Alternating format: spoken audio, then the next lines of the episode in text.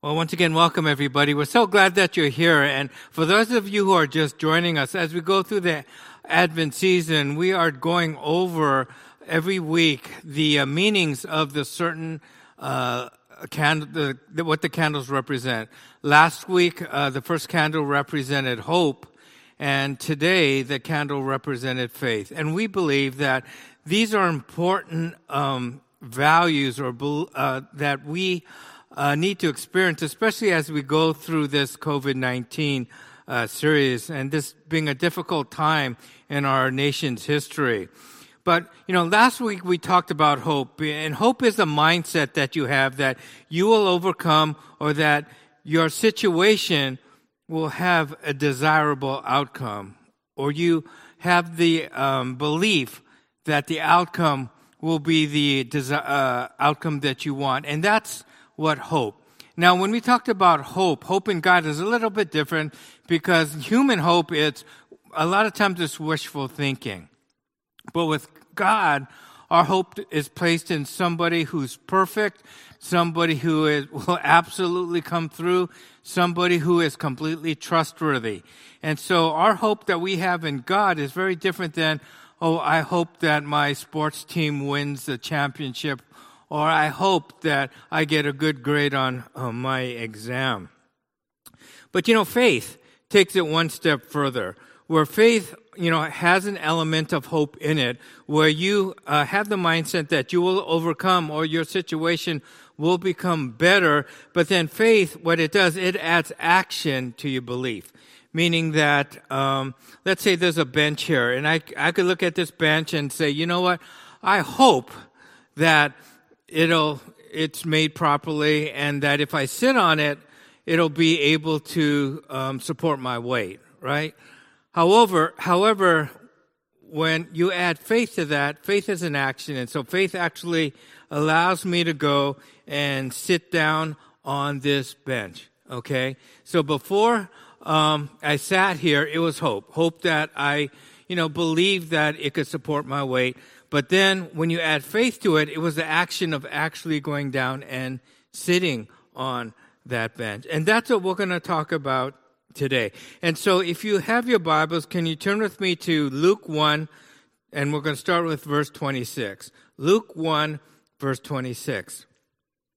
Now, in the six months of Elizabeth's pregnancy, God sent the angel Gabriel to Nazareth a town in Galilee. Now remember last week, Elizabeth was married to Zachariah, and they were old in age and they were uh, childless. And at that time, um, being childless was seen as a curse. It was seen like, okay, what are the parents, especially the mother or wife, what sin are they committing that God is punishing them? And so this is the way both Zachariah and Elizabeth lived. They didn't have a child, and but they were still faithful to living out their faith. They were faithful in trusting God. And then an angel came to both um, Zachariah and said that his wife was going to have a child, even in their own age. So here we see now that she is in the sixth month. Verse 27, to be, uh, to a virgin pledged to be married to a man named Joseph, a descendant of David, the virgin's name was Mary. And the angel went to her and said, Greetings, you who are highly favored. The Lord is with you. And Mary was greatly troubled at his words and wondered what kind of greeting this might be. But the angel said to her, Do not be afraid, Mary. You have found favor with God. And so we see here that Mary um, gets this visitation from the angel. And just like Zachariah, she was startled. She was startled. And so, especially with the greeting, it says, Greetings, you who are highly favored. The Lord is with you. And, um, you know, Mary is probably thinking, okay, what is this angel saying? Why is this angel addressing me like this? And once again, the angel says, do not be afraid because that was a standard response for people who you know uh, came into the presence of an angel- angelic being was fear and so the angel says do not be afraid for you have found favor with god And once again, Mary questioned that. He goes, How have I, this child, or teenager rather, found favor with God? I am nobody special. Why would you, a messenger of the Lord, come to me with this message? And brings us to our first point is God knows your potential. See, at that time, Mary, being a teenager, you know, probably didn't think of herself as anything significant. And then to have a visit and a message delivered to her from an angelic being was confusing for her. Why? Because she didn't think she was significant. You know, how many times have you doubted God because you didn't feel that you were good enough or that you were qualified enough? Well, maybe that you sense God calling you into a certain ministry or to do something. Or maybe somebody asked you, hey, can you be involved in helping the church in this manner? Or can you be a, a, have you ever thought about going on a mission trip? Have you ever thought about going and speaking to so and so, encouraging them? Or have you ever thought about going to the hospital? Right? Not now, I know COVID-19, but, you know, during hospital, you know, to visit people who are in the hospital. And your response is, who am I? You know, I've got nothing to say. I'm not qualified. That's the work of somebody who's more spiritual than we, me. And we doubt our potential. But you know, there are many people in the Bible that doubted their potential when God asked them.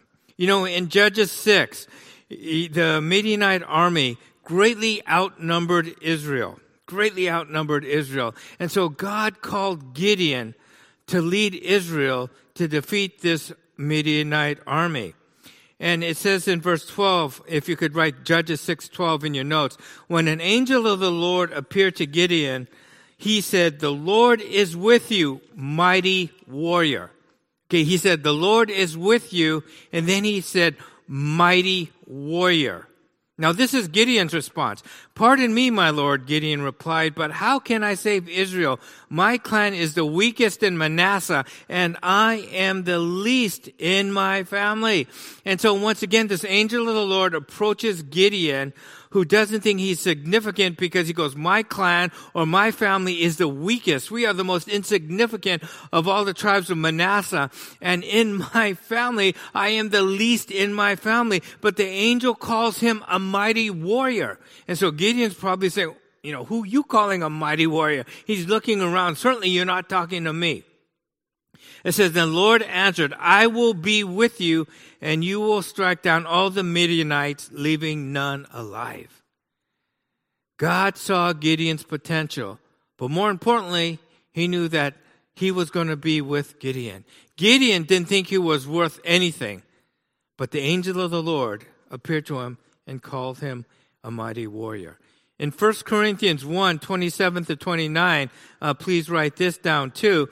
It says, but God chose the foolish things of the world to shame the wise. God chose the weak things of the world to shame the strong. God chose the lowly things of this world and the despised things and the things that are not to nullify the things that are. So no one might boast before him. Brothers and sisters, this is a principle that we need to become comfortable with. That God chooses those who are unqualified. Number one, because he sees the potential in them. But number two, he chooses them because he knows that he's going to be glorified through their, uh, through him working um, through these individuals. He says so that no one could boast. So when you are called to do something and you you're just uh, bewildered and you're saying, "Why are you calling me?" God is calling you because He says, Yeah, I know you're not qualified. You're going to do well, but I am going to be with you. And so that when people see what you do for me, there will be no misunderstanding that you could have only done that through my power. Because if God is calling us to do things where we're highly qualified, a lot of people will say, okay, yeah, I get that. So and so did that because, you know, they have a lot of experience. You know, but if you are not qualified, if you don't feel you're qualified, and God asks you to do something that totally confuses you because you say, no way, God, I can't do this. And when you do it, guess who gets the glory? God gets the glory. Why? Because when people watch this, there is no way they could say that, oh, Dave did this on his own power. You know, I know Dave, I've known Dave all my life, and there's just no way he could have done that. And this is why God calls people this is why he uses the foolish things to shame the wise, right? So he could get the glory. He continues in verse 31. And you will conceive and give birth a son, and you will call him Jesus. And he will be great and will be called the Son of the Most High. The Lord God will give him the throne of his father David, and he will reign over Jacob's descendants forever. His kingdom will never be his kingdom will never end. I'm sorry. How will this be? Mary asked the angel, since I am a virgin. Once again, Mary hears this thing and now this message confuses her even more because basically the angel is telling her that you will give birth to a son.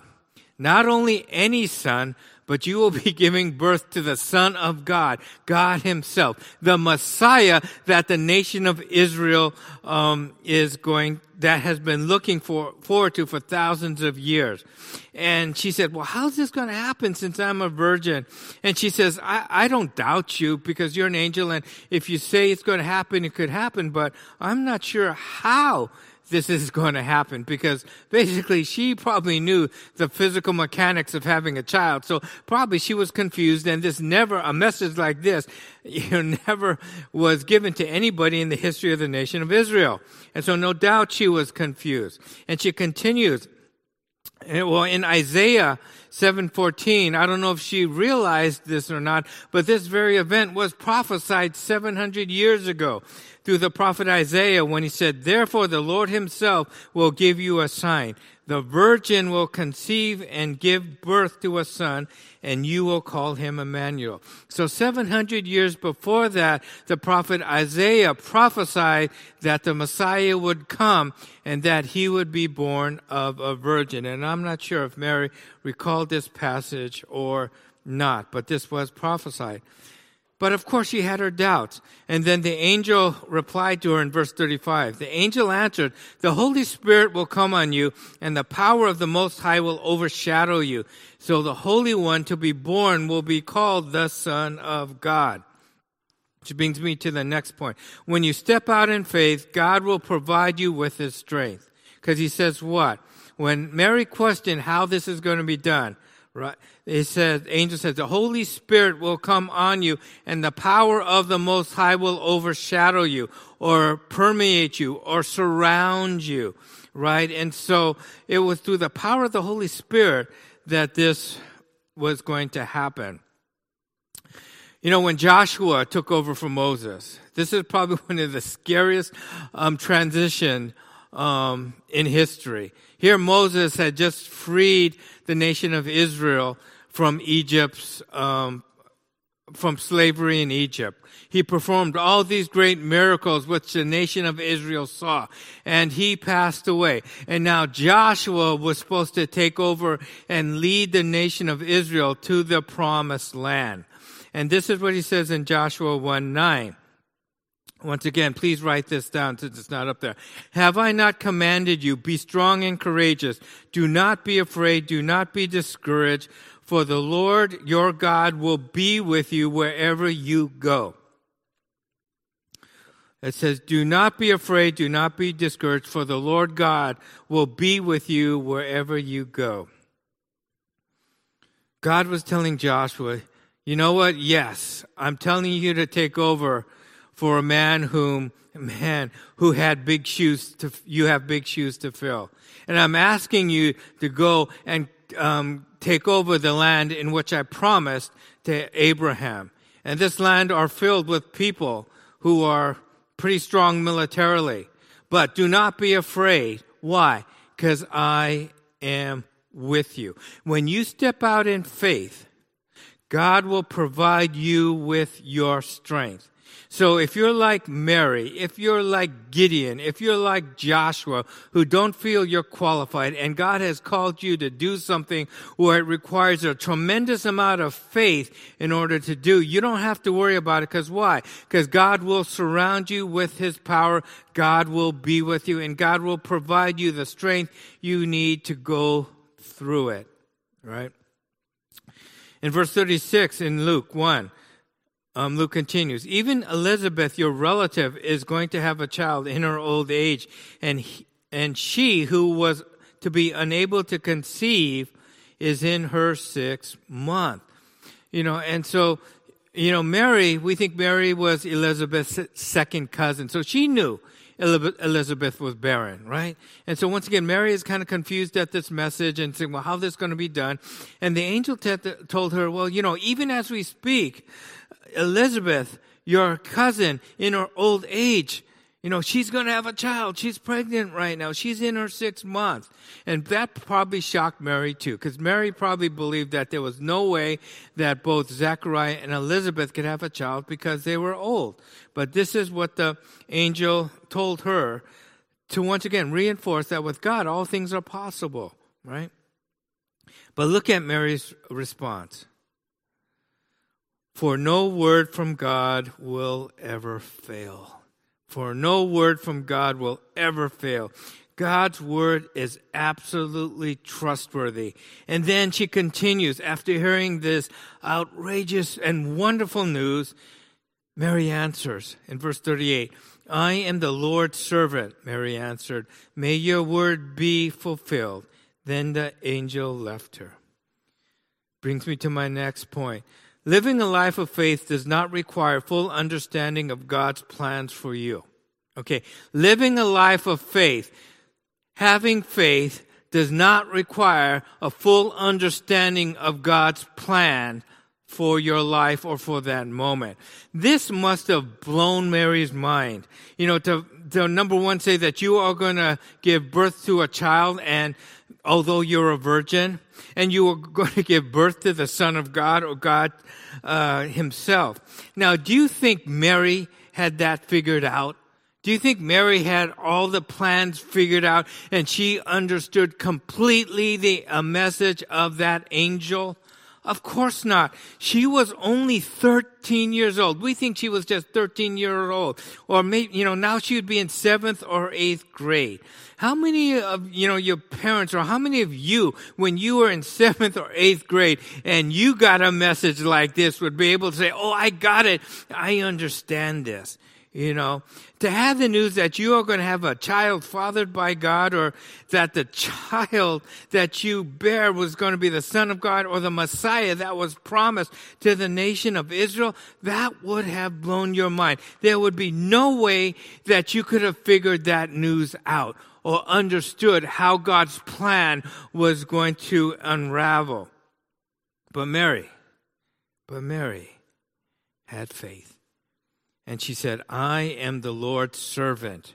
May your word be, may your word to me be fulfilled. And that should be our response. When we are called to do something that we don't feel qualified for, that we feel that this is from God, or that maybe it's from other people who feel that what they're asking of you is from God, and it's going to, you're going to have to step out in faith in order to accomplish this. And you have just no idea how this is going to turn out. You have no idea how you're going to even get from point A to B, let alone get from A, B, C to D. Your response has to be the same response that Mary gave to that angel. Now, I know that some of you are perfectionists. Well, you've got to know you just have to know how to get from A to D. And not only how to get from A, B, C to D, but to have backup plans if A to B doesn't work or from B to C doesn't work. So you have all of these contingent plans because you just have to know. For those of you who are perfectionists, you know, you, you perfectionism does have its value. However, when it comes to faith, you're just going to have to trust. You're going to have to learn to be comfortable with well, you know what? I don't know how I'm going to get from A to D. I don't have any contingency plans just in case um, plan A, B, or C fail. But the Lord God will be with me. And it is my responsibility as his servant to say, Yes, Lord. She continues in, uh, Luke continues in verse 39. At that time, Mary got ready and hurried to a town in the hill country of Judea. It's really interesting. It says, At that time, Mary got ready and hurried to a town in the hill country of Judea. It says, where, in verse 40, she entered Zechariah's home and greeted Elizabeth. What did Mary do? As soon as she heard this news that pretty much not only confused her, but was pretty outrageous, she got ready and she hurried to a town to visit her relative Elizabeth to tell her this news. See, when you live by faith, you aren't publicly afraid to acknowledge God in your life. How many of us, if we heard that news, right, we would have said, our first thought would be, well, you know what? I better not say anything. Because if I say something, people might think I'm crazy, right? This is something I'll just keep to myself. And then if it happens, it happens. If it doesn't, it doesn't, right? But no, what does Mary do? She got ready and she hurried, hurried to visit her um, second cousin Elizabeth to tell her the news, right? And this is what faith is too. We've got, you know, if God has told us something and, you know, we can't be a pub, we can't be afraid publicly to tell people about it. Mary wasn't afraid. She wasn't, wasn't ashamed. She wasn't embarrassed, right? Could you imagine telling her cousin, second cousin, oh, guess what? I'm going to have a son right? And you know who the Father's going to be? The Holy Spirit. And you know who the Son's going to be? The Son of God, the Messiah, right? What would Elizabeth's uh, response would be? Like, yeah, right, right? Um, but Mary believed this and she went to tell, she wasn't ashamed to share what the Lord had placed on her heart. Luke 141 says, um, when Elizabeth heard Mary's greeting, the baby leaped in her room, and Elizabeth was filled with the Holy Spirit. And in loud voice she proclaimed, Blessed are you among women, and blessed is the child that you will bear. Right? And in verse 43, but why am I so favored that the mother of my Lord should come to me? As soon as the sound of your greeting reached my ears, the baby in my womb leapt for joy. Blessed is she who has believed that the Lord would fulfill his promise in her. The last point is this living a life of faith results in blessing. Living the life of faith results in blessing. Hebrews 11:6 says, if you want to be blessed by God, you have to live by faith. The author of Hebrews says, And without faith, it is impossible to please God because anyone who comes to him must believe that he exists and that he rewards those who earnestly seek him. It is impossible to please God without faith. Now you might be, you might want things to be done in a certain way. You might want things to be done successfully. But without faith, it is impossible to please God. Number one, you will never be blessed. You know, so if you're living your life and you just feel, you know, why is it that I just don't feel blessed by God? And I'm not talking about material things or things like that. I'm talking about the spiritual blessings. With the, I feel like the joy, the peace, the love, the kindness, and the patience, the gift of the Spirit. If we're living our lives and we're saying, you know, why don't I experience these things? God, why are you not blessing me spiritually? Well, maybe it could be because you are not living with faith. You are not living with faith. Why? Because it was it's impossible to please God without faith. And one thing that Elizabeth commended Mary for was she was being blessed. Why? Because she believed what the Lord told her. She lived in faith. And this is why faith is so important. Right now, if you just feel like your spiritual life's not working for you, just maybe, just maybe, it's because you are walking by sight and not by faith, where God calls us to live by faith. However, if you do live by faith, you will be blessed immeasurably. God might ask you to do something that doesn't make any financial sense to you. God might be asking you to change your careers. When you're saying, you know, Lord, I'm making this much, but this career, it, it, you know, my income's going to be cut in half. That, that doesn't make sense. Or God might be asking you to a place where you have no experience.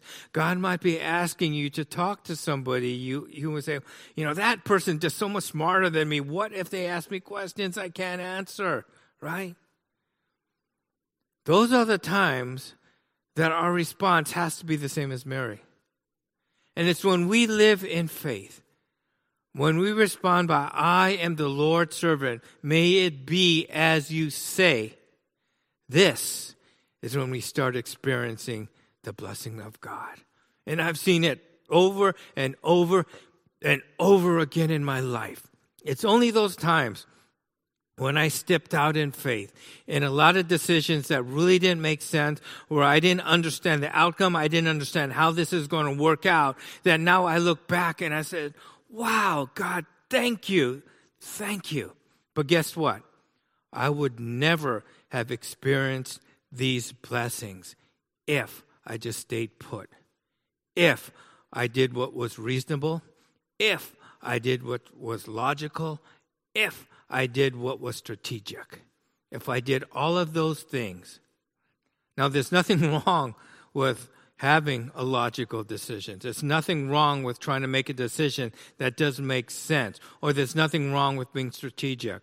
However, if those things get in the way of you following God's will in your life, you will never, ever experience God's blessing.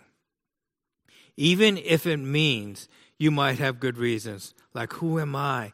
I'm not qualified. God, there's got to be somebody better out there than me. Because if you ask me, I'm going to just mess things up for you.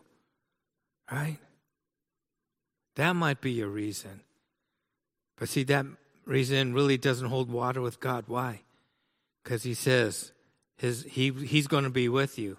He will give you the strength that you need in order to accomplish what He wants you to accomplish. Brothers and sisters, this Advent season, I implore you to take that step of faith and listen to God. And if maybe you question it, whether or not this is God's calling, ask a fellow believer whom you think um, has discernment and wisdom and ask for spiritual guidance. But just don't sit on it and don't do anything about it. What's our weekly challenge? Our weekly challenge is this. I'd like you to read Luke 1 26 through 45. And when I want you to think about this. When was the last time you stepped out in faith and God took care of you? When was the last time you stepped out in faith and God took care of you? Right? And then take one action step to trust God this week. Now, as we enter time uh, time of communion, um, communion is all about faith. That Jesus Christ died for each one of our sins and that is only faith in Him that we have salvation. Eh, you know, because those of us who accepted Christ go, you know, God, why me? I'm not worthy. I'm not good. I'm not perfect. I've blown it so many times. But you see, this is why Christ came and died for us. Because he, he knew we were sinners. He knew that there was no way that we could have a relationship with Him. There's no way that we could be saved in and of ourselves. And so he sent his son to die for us. And so, would you read with me um, 1 Corinthians 11 23 through 26? And in a moment, we will be taking communion. And so, if you want to take it at home with your family, please gather your, the elements together and we'll take it together. For I received from the Lord that's what I passed on to you.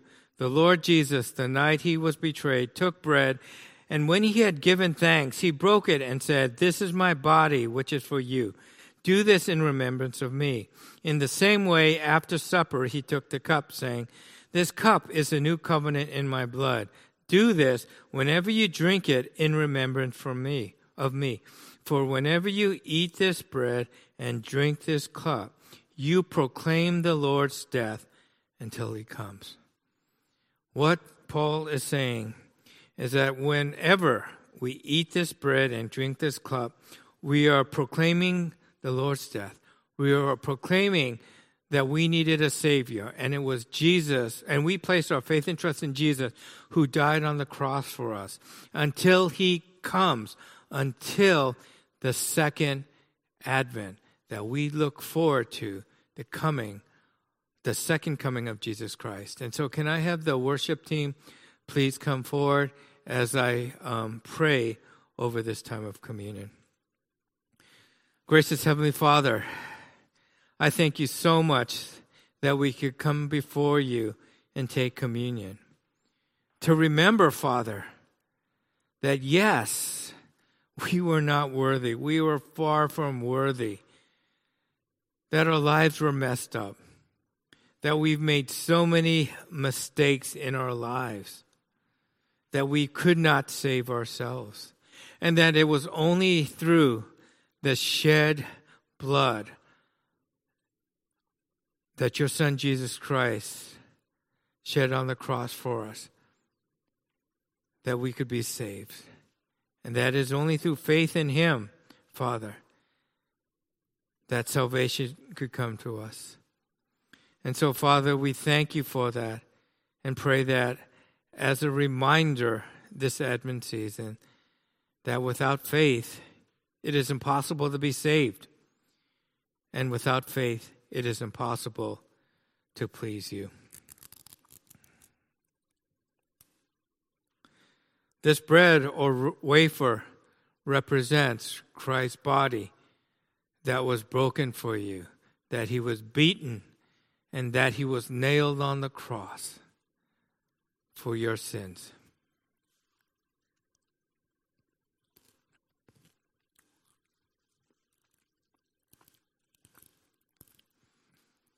This cup represents Christ's blood, which is the new covenant, which means that the new agreement or the new promise God has with us that if we have faith in Him and Him alone, that we will be saved. We no longer have to offer sacrifices. We are no longer saved by obeying the law. We are saved through faith in Jesus Christ.